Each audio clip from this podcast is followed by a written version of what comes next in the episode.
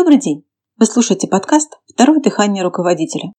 Это подкаст для владельцев бизнеса и руководителей, которые хотят получать больше результатов от своих сотрудников. С вами Елена Бояркина, и сегодня мы поговорим о том, что делать в первую очередь в случае падения продаж. В последнее время я слышу много жалоб предпринимателей, владельцев розничных магазинов на снижение покупательской активности, снижение потока клиентов и, как следствие, спад продаж. В данной ситуации все ведут себя по-разному.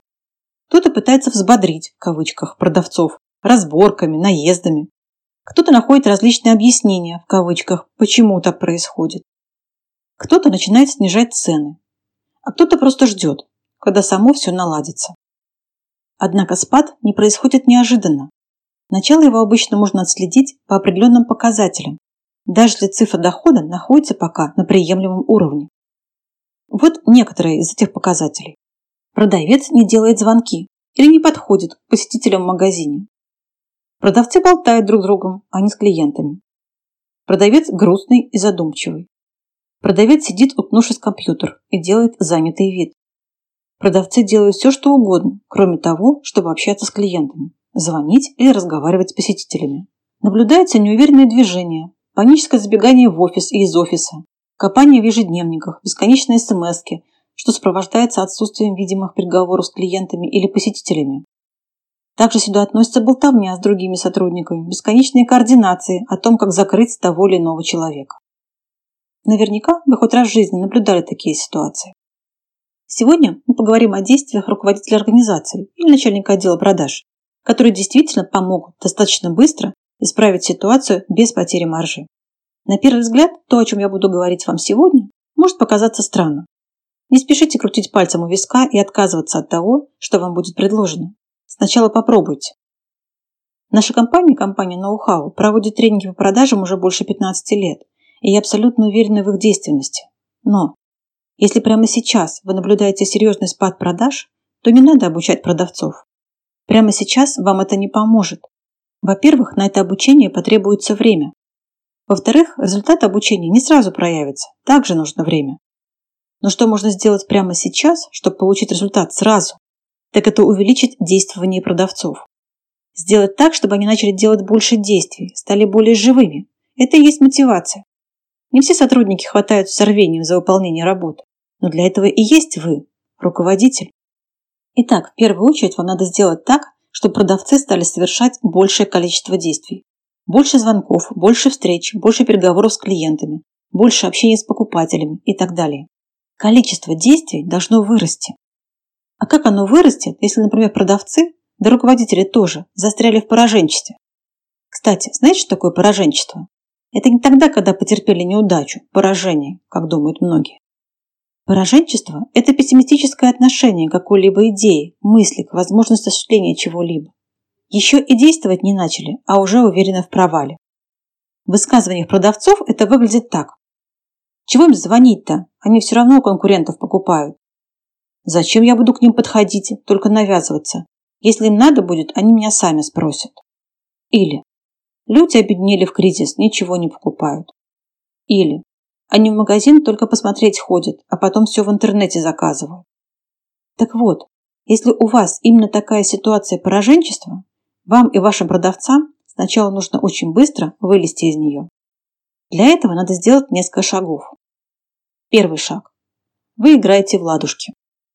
Кто не помнит, как играть, спросите у детей. Просто тупо начинаете играть в ладушки и играйте до тех пор, пока не рассмеетесь. После этого упражнение усложняется. Вам надо играть в ладушки очень серьезно, медленно в начале, а потом наращивать скорость. Играть до тех пор, пока не будет весело. Обычно это происходит очень быстро. Кстати, ладушки могут применяться не только для того, чтобы поднять продажи. Если вы чувствуете эмоциональный упадок, играйте в ладушки. Я вам расскажу одну историю. Как-то мне довелось консультировать колл-центр. Сотрудники там работали сменами по 4 часа. В основном это были студенты, которые подрабатывали в свободное время. Перед началом смены мы собрали всех сотрудников и провели ладушки и еще одну игру на скорость. Кому будет интересно, что это за игра, напишите на почту, я отвечу. После игры сотрудники разошлись по местам, а одному молодому человеку не хватило места в этой комнате, и его определили в другую, на другом этаже. После двух часов смены мы сделали перерыв на игру. Снова всех собрали и поиграли в ладушки. И в ту, другую игру. А вот про молодого человека с другого этажа забыли. После смены проанализировали показатели. Так вот, эффективность работы тех, кто в перерыв и поиграл в ладушки, снова выросла и оставалась высокой после перерыва и до конца смены. А эффективность работы того молодого человека, которого забыли пригласить, во второй половине смены существенно понизилась. Ладушки – это очень простой и действенный инструмент. Используйте его. Пойдем дальше. Как только ваш и продавцов эмоциональный уровень повысился, делайте следующее действие. Проводите быстрый мозговой штурм с вопросом. Что больше всего ценят клиенты в сотрудничестве с нашей компанией? Или что больше всего нравится клиентам в нашем магазине? Или что больше всего нравится клиентам в нашем товаре? Быстро составляйте списки. Лучше писать их на доске, чтобы их могли просматривать все. Добейтесь, чтобы участвовало большинство.